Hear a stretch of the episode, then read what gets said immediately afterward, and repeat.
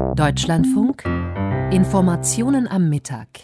US-Präsident Joe Biden hat es vorgemacht. Er traf zuletzt Wladimir Putin in Genf, um über die schwierigen gemeinsamen Beziehungen zu reden.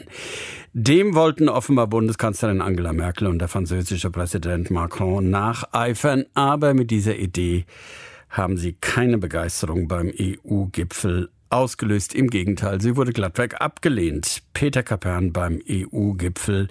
Wie bitter ist diese Absage für die Bundeskanzlerin und für Macron? Sie ist für beide bitter. Und ähm, Angela Merkel war auch sichtlich angefressen, als sie heute Nacht ähm, das Ratsgebäude in Brüssel verließ nach Abschluss der Beratungen. Ähm, sie haben es gesagt, die beiden wollten ähm, Putin zu einem EU-Gipfel einladen trotz der aggressiven Politik Russlands gegenüber der Europäischen Union, trotz der Tatsache, dass die EU völlig darin übereinstimmt, dass sich die russisch-europäischen Beziehungen auf einem Tiefpunkt befinden, dass äh, sie sich in einer Abwärtsspirale befinden. Sie sagen, äh, wir müssen trotz allem in einigen Politikfeldern mit Russland zusammenarbeiten. Ein einziges Stichwort Klimawandel. Und deswegen ist es nötig, alle Dialogformate zu nutzen, bis hin zum Dialogformat auf Chefebene. Das war ihr Vorhaben. Damit sind sie gegen die Wand gelaufen. Angela Merkel Emmanuel Macron wollten eine Tür öffnen. Auf der anderen Seite standen viele europäische Staats- und Regierungschefs, die haben die Tür zugehalten. Und jetzt muss der, der den Schaden hat, für den Spott nicht sorgen. Reinhard Bütikofer, der grüne Europaabgeordnete und Außenpolitiker, hat gerade eine Pressemitteilung rausgegeben mit der Überschrift Die EU beweist Rückgrat gegenüber Moskau, Paris und Berlin. Da weiß man, wie groß der Schaden für Angela Merkel ist. Man fragt sich ja, was ist da schiefgelaufen? Angela Merkel hätte ja damit durchaus rechnen können und hat es gewusst, dass es Widerstand gegen diese Idee gibt. Warum kam das so last minute und offenbar nicht, jedenfalls nicht so vorbereitet, dass die anderen zustimmen wollten?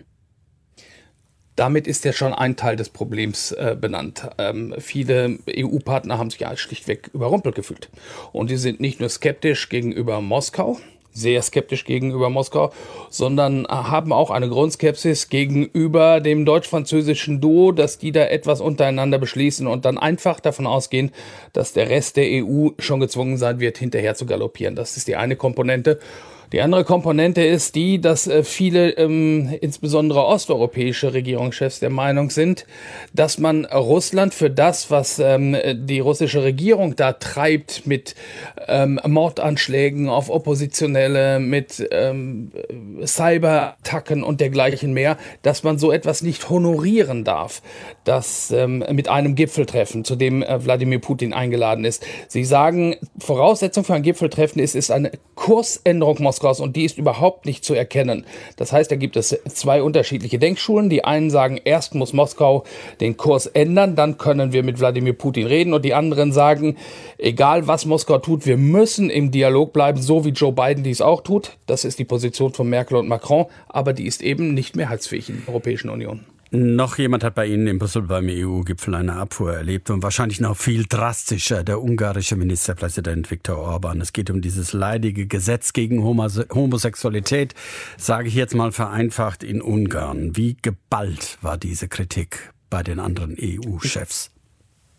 Ich glaube, man kann sagen, dass noch nie ein einzelner Regierungschef in der Geschichte der Europäischen Union so in die Mangel genommen worden ist wie in der letzten Nacht. Ähm, es gab nur drei Regierungschefs, die ähm, Viktor Orban beigesprungen sind. Der polnische, der äh, bulgarische und ähm, der tschechische. Ansonsten sind alle, alle über Viktor Orban hergefallen, äh, bis hin zu insbesondere Mark Rütte, dem niederländischen Regierungschef, der gesagt hat, Orban, du musst das Gesetz zurückziehen und wenn du es nicht tust, dann äh, bitte leite den Austritt deines Landes aus der Europäischen Union nach Artikel 50, also wie der Brexit abgelaufen ist, leite den Austritt deines Landes aus der Europäischen Union ein.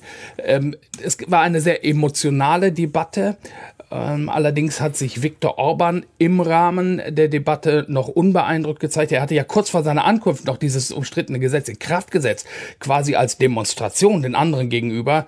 Er hat äh, Ursula von der Leyen, der Kommissionspräsidentin, vorgeworfen, ihre Äußerungen über das Gesetz seien eine Schande und nicht das Gesetz selbst. Aber man muss jetzt mal abwarten, äh, wie sich die Dinge in Sachen Ungarn weiterentwickeln. Noch kurz die Frage, was folgt denn jetzt aus dieser geballten Kritik? Naja, es gibt ja unterschiedliche Instrumente, die sich bislang alle als ziemlich äh, stumpf gegenüber Ungarn erwiesen haben. Das Artikel 7-Verfahren, die Vertragsverletzungsverfahren, die ewig lange dauern und wenn dann mal ein Urteil aus Luxemburg kommt, dann schickt es, ähm, schiebt es Viktor Orban meistens in den Reißwolf. Aber da gibt es ja dieses neue Instrument, dieses Instrument des Rechtsstaatsmechanismus. Da kann die Kommission vorschlagen, dass einem EU-Mitgliedstaat äh, Mittel gestrichen werden und diesem, diesem Vorschlag der Kommission muss der Rat mit qualifizierter Mehrheit zustimmen. Und die gestrige Debatte könnte ein Signal an Viktor Orban gewesen sein, dass es diese qualifizierte Mehrheit gegen ihn, gegen seine Regierung tatsächlich gibt. Und dann würde es ernst werden, dann gibt es weniger Geld für Ungarn.